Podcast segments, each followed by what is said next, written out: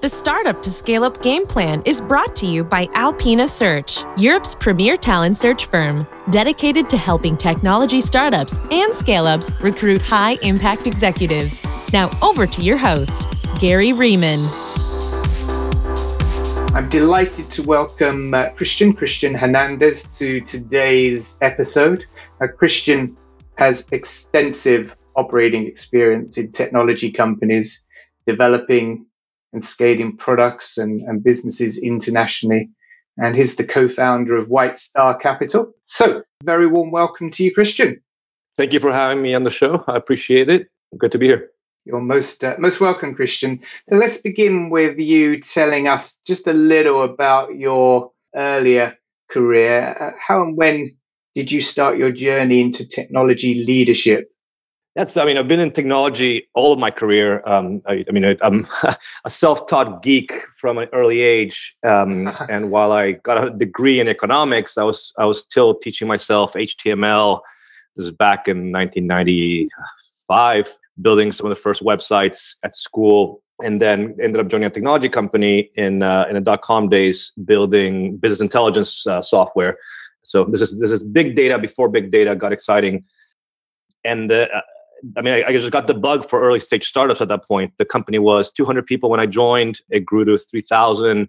We went public, had a 60 billion market cap, uh, lost uh, 72% of that in one day, but that's a different story.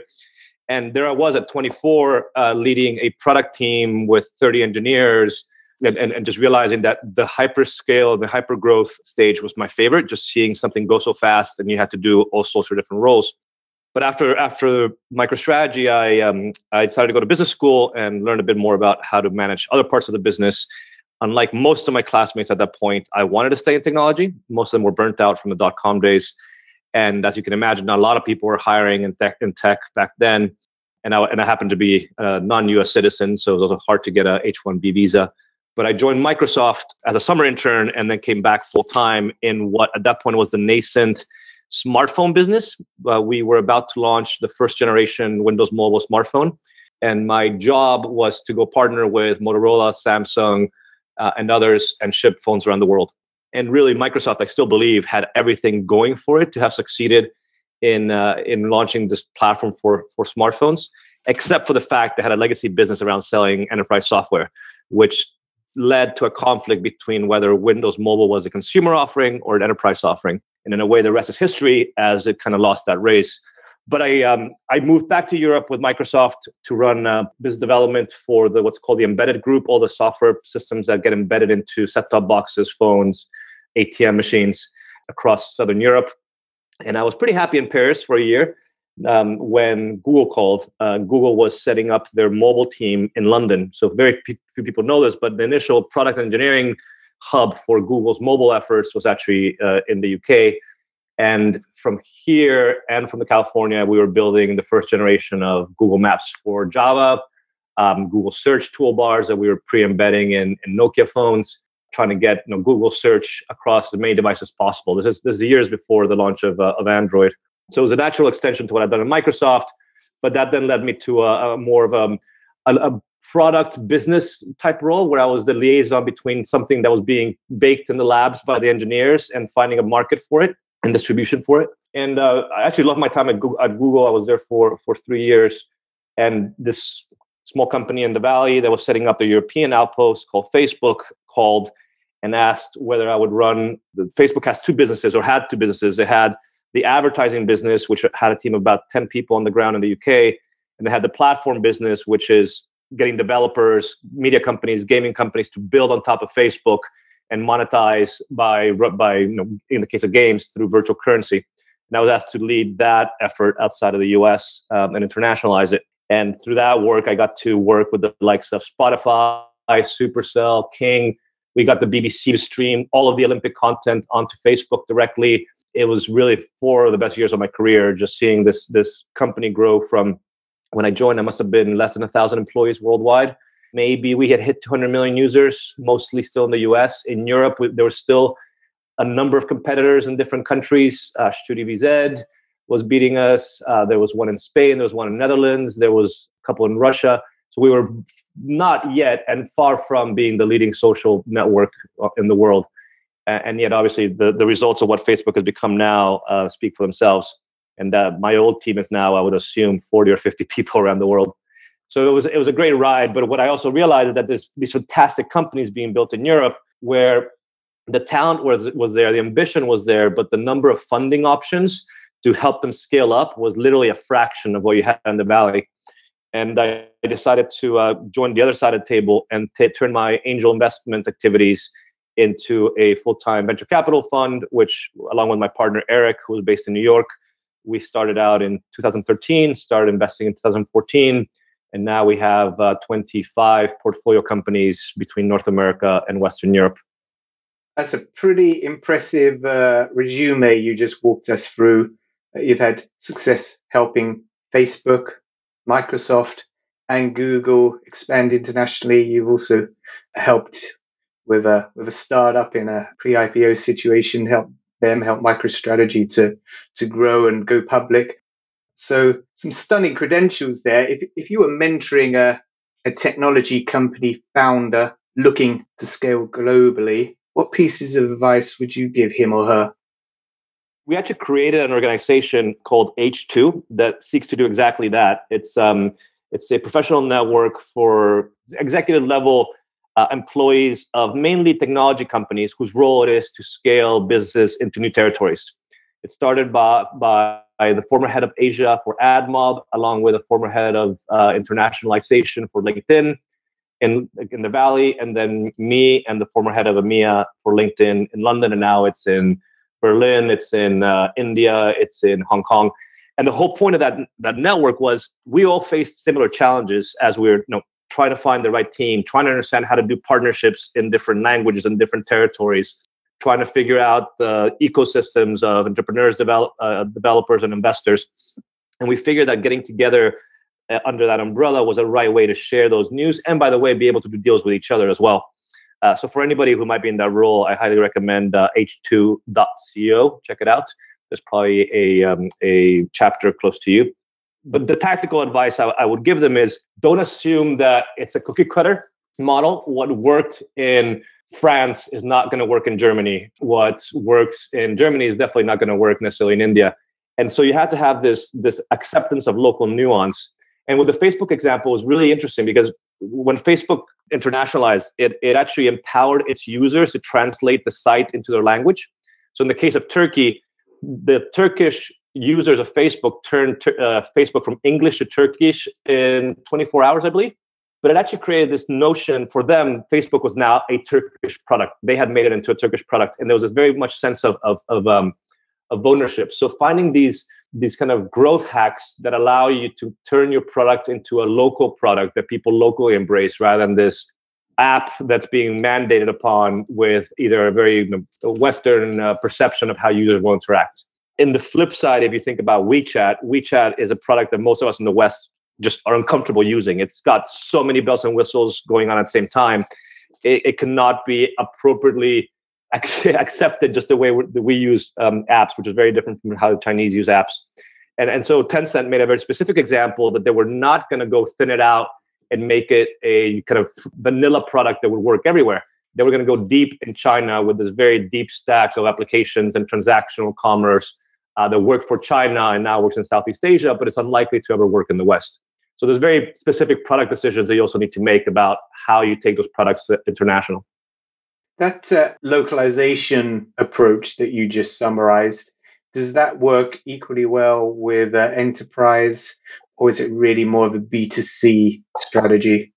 I'm trying to think about our enterprise software companies and how, how to take it to market. There is a model that I actually really like for enterprise sales, which is to find local value added resellers. And we did it when I was at MicroStrategy, and now we're doing it with a couple of portfolio companies. People who know how to sell because they have the networks and the connections locally, they become your exclusive reseller in this or that geography. They localize your content, they localize your case studies, and they go build local case studies. And in return, you give them a percentage of the sale. It's a much faster way to go to market in things like Japan or Brazil than you ever trying to set up a, a sales team from scratch. And by the way, you can unwind that agreement when you're ready and you can just set up your local sales office. but I do think that not enough people think about channel partnerships as a way to go international on the enterprise side.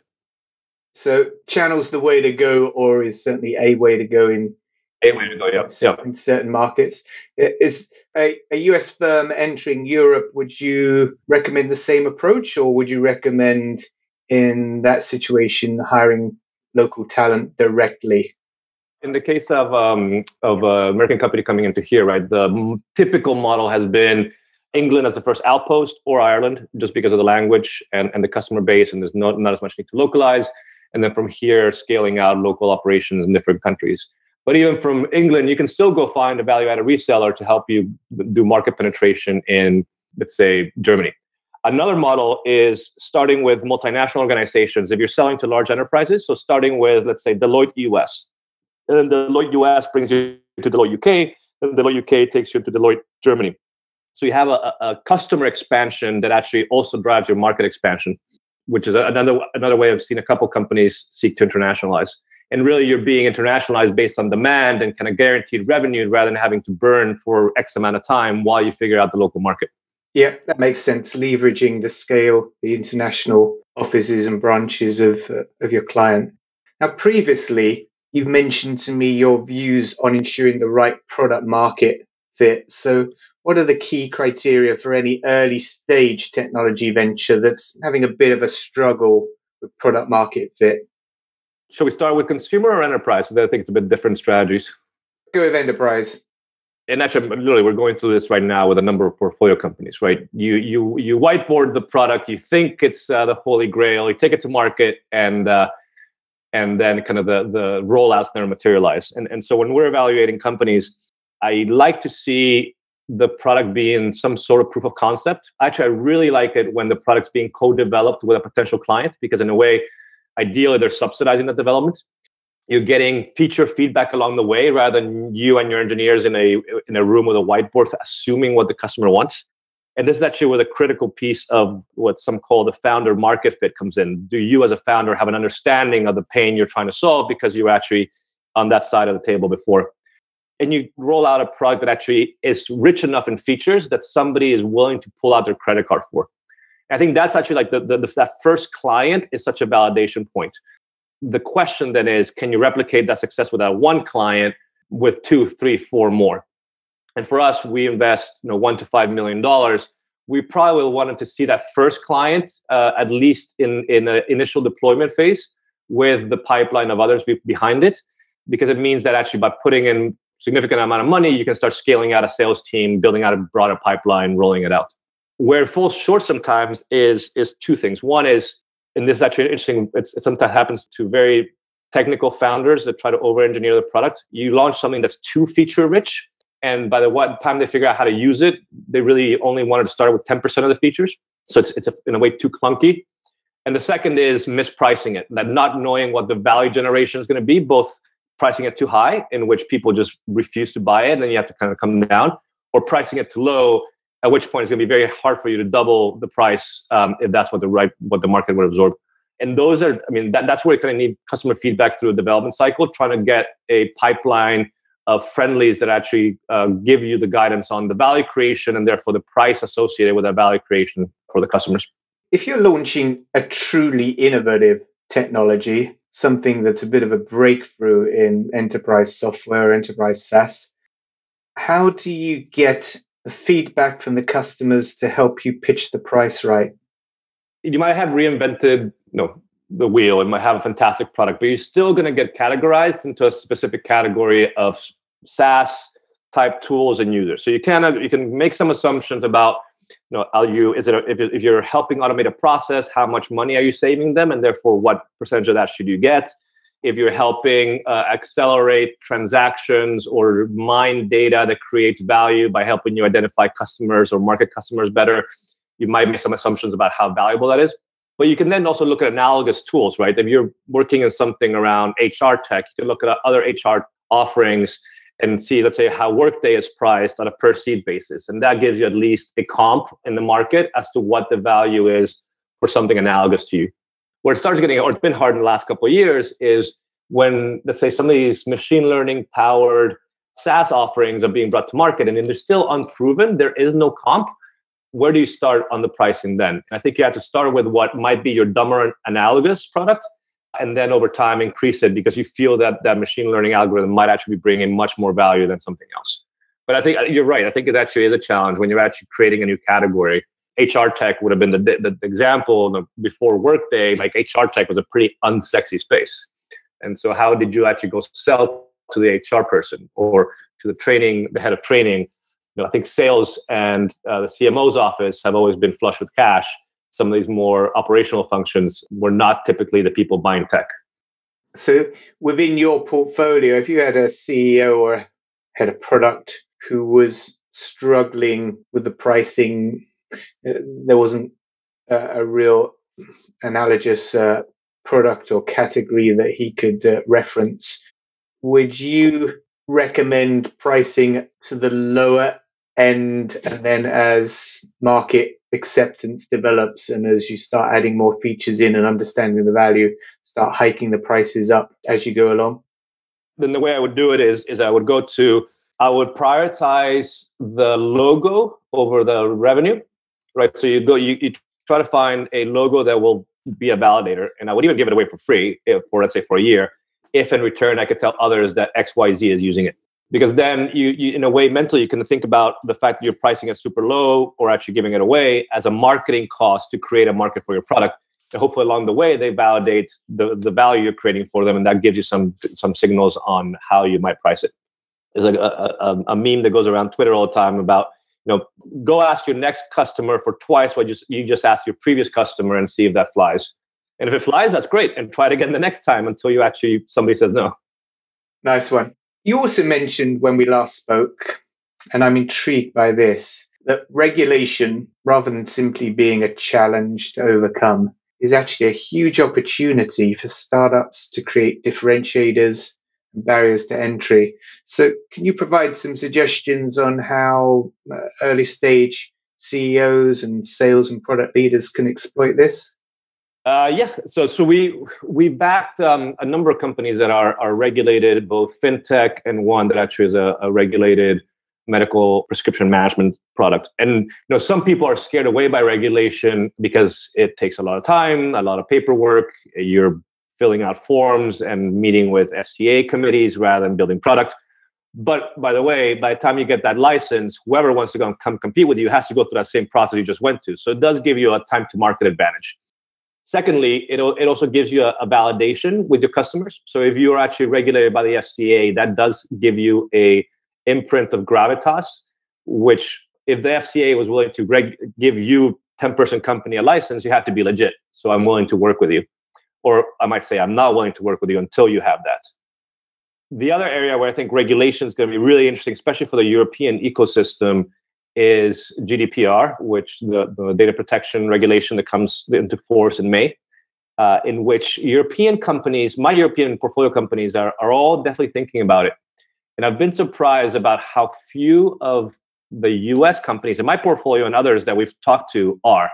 Their assumption is it's just this European thing it doesn't affect us, but it does affect them if they have even a single European citizen in their database and the European citizen comes back to Europe and asks for his or her data back. Because at that point, they legally have technically have to comply with GDPR.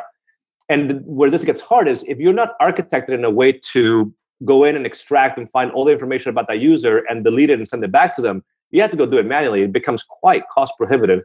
So this, I think GDPR is going to force European companies to think about this notion of privacy by design, baking in the ability for a user to control their data within your platform and for you to be able to extract it, clean it much more efficiently. And that, as we go into a world where users are becoming more aware and more demanding of control of their data, is a competitive advantage because those that do it from the beginning and bake it in from the beginning are going to be much more nimble than those that have to go back and kind of retrofit it later on. Um, it could actually be a big shake-up in May 2018. Those who are taking advantage of GDPR and those who are falling foul of it. Yeah, and we still, and the problem is we still don't know exactly what it means or how it's going to be implemented. But I think it's a, it's a mental shift about how you architect your your tech stack to enable something like GDPR. Uh, and there's a great TechCrunch article that talked about the, the founders should make the assumption that GDPR becomes the golden standard worldwide because enough the, enough businesses will do business with uh, European customers and in Europe. Clearly, one of the things that you do that you excel in, perhaps, is coaching, mentoring the teams within your portfolio and within your wider network. Who are the people you turn to for advice? Who are some of the mentors who've helped you develop your ideas and your approach? Hmm, interesting question. Um, it's funny when I first started um, in, in venture capital. You know, there's this adage that it's a cottage industry, that it's an apprenticeship, and that you really don't know if you're good at it until 10 years later because you don't know if what you invested in today actually has an exit that returns the fund until seven to eight years later. I was fortunate enough to have um, the mentorship of a couple of partners at, at existing funds, uh, people who had been in, in the industry for 20 plus years. They reviewed my initial pitch deck. Um, actually, one of them even gave me a free office space for six months. Uh, Kevin Comolli at Accel, who I, am still very thankful for, uh, for thankful to. And, and, and they actually also gave me some good guidance about things that I wouldn't have known about or thought about. Um, there's this thing called recycling in venture capital in which you're able to take the money if you sell a company early you can take the money and actually reinvest it into other companies. It is uh, from academic research the single largest driver of vc outperformance because you can put more money at work into the good companies. And it's not something i would have known about if they hadn't flagged it to me which then allowed us to go ask our investors to allow us to recycle or reserve ratios how much money do you allocate to a business after the initial check? And and how do you think about adjusting that ratio over time? And how do you actually think about putting your money behind the winners? Because this is a power law business meaning that uh, in a portfolio of let's say 10 businesses it's going to be one that's actually going to drive the, the significant return of the whole fund. And it's and, and you need to understand that because that will affect how you back that winner through uh, as long as you can to maintain your ownership and these were things that coming into kind of venture capital uh, I could have read the books, but honestly, I wouldn't really have known until you've gone through the pain a couple of times. So I was extremely thankful to them. There's a number of other VCs that are very, very public in their blogging. Uh, Mark Suster at Upfront, uh, Fred Wilson at USV, they share a lot of these insights pretty publicly, and that's I think any aspiring emerging manager in venture capital should consume their uh, their blogs ferociously. And there's a book by Brad Feld, which I actually I often recommend to uh, to my entrepreneurs as well, uh, which is I think it's called Venture Rules, which is all about the term sheet and how to actually understand what's entre- what the entrepreneur might want and what the VC might want and why those might be in conflict sometimes. Um, and it's it's a it's a great quick read to to understand um, how important the term sheet will be for both the good and the bad outcomes down the road. A, treasure trove of sources there on on advice for uh, anyone developing their their career as a as a VC. Uh, if you weren't a VC, what other profession would you love to try? I get asked this fairly frequently, and it's um, I'd be doing. Exa- let's say I had all the money in the world, and um, you know my kids and my kids' kids and my kids' kids' kids were fine. Uh, I'd probably still be doing what I'm doing now. It just probably would be in a different structure. Right? It'd be maybe a bit of my own money. It's um, and I might be taking some maybe crazier bets in in some fringe technologies. Uh, this job is probably the most intellectually stimulating, stimulating thing I could do. You have to be learning about new technologies, new business models every single day. And what you learn today is going to be obsolete in three years. So, you know, five, four years ago when we got started, blockchain was starting, but it wasn't as crazy as it is today. Um, you know, the notion of actually a VCs backing nano satellite companies that were putting satellites in space to take pictures of the Earth sounded far fetched the notion of something uh, as crazy as asteroid mining uh, would literally have sounded of science fiction, but this will happen in, in, in our lifetime. So it's it's um, the ability to literally think about all these hypotheticals of where the world is going, and to start making an uh, investment thesis around, you know, this is where the world's going. When do I get in? When do I don't? Where do I get in? Hardware, software, analytics. Where's the value going to be created? And you do that over and over and over every single day. And by the way, you get to meet people who are experts in each of those micro fields because they're they're applying their background, their knowledge to build something in that space. And if you're lucky enough, you get to back one of them and and and learn from them throughout the ride. So I don't know what other job I would want to do that wouldn't be something similar to what I'm doing today. It's really great to hear that you're uh, you're so motivated and uh, satisfied with every aspect of your your career, your profession. That's uh, that's lovely. I'm just picking up on your your comment about uh, technology, specifically blockchain. So blockchain five years ago was nascent, was just picking up, and now it's uh, really accelerating. What's today's equivalent of blockchain from five years ago? So what's the nascent technology that you're really excited about that come 2022, 2023 is going to be in, in all the, all the headlines, or at least within all the tech sector headlines? It's interesting because it's probably one that I can't invest in just because it's not my area of expertise, but I'm, I'm fascinated. I am convinced that we are entering this era of some people call it wetware, some people call it biology as a platform, but you know, applying computational techniques to biology being able to decode uh, through genomics and then being able to manipulate the genome and, and just the kind of societal impact that could have uh, everything from illnesses to nutrition levels to, to um, uh, no, society at large. And, and it's actually fascinating. Uh, somebody told me the other day the hottest job, the hottest profile to be hired into a top tier VC firm in the Valley right now is a PhD in computational biology somebody who understands uh, kind of effectively how to build the tech on top of the, the, the, biology to then figure out how to extract value from what we call software in this world of, of, uh, of biology. And it's, uh, I'm, I'm very quite bullish on it. I mean, CRISPR by itself is fascinating.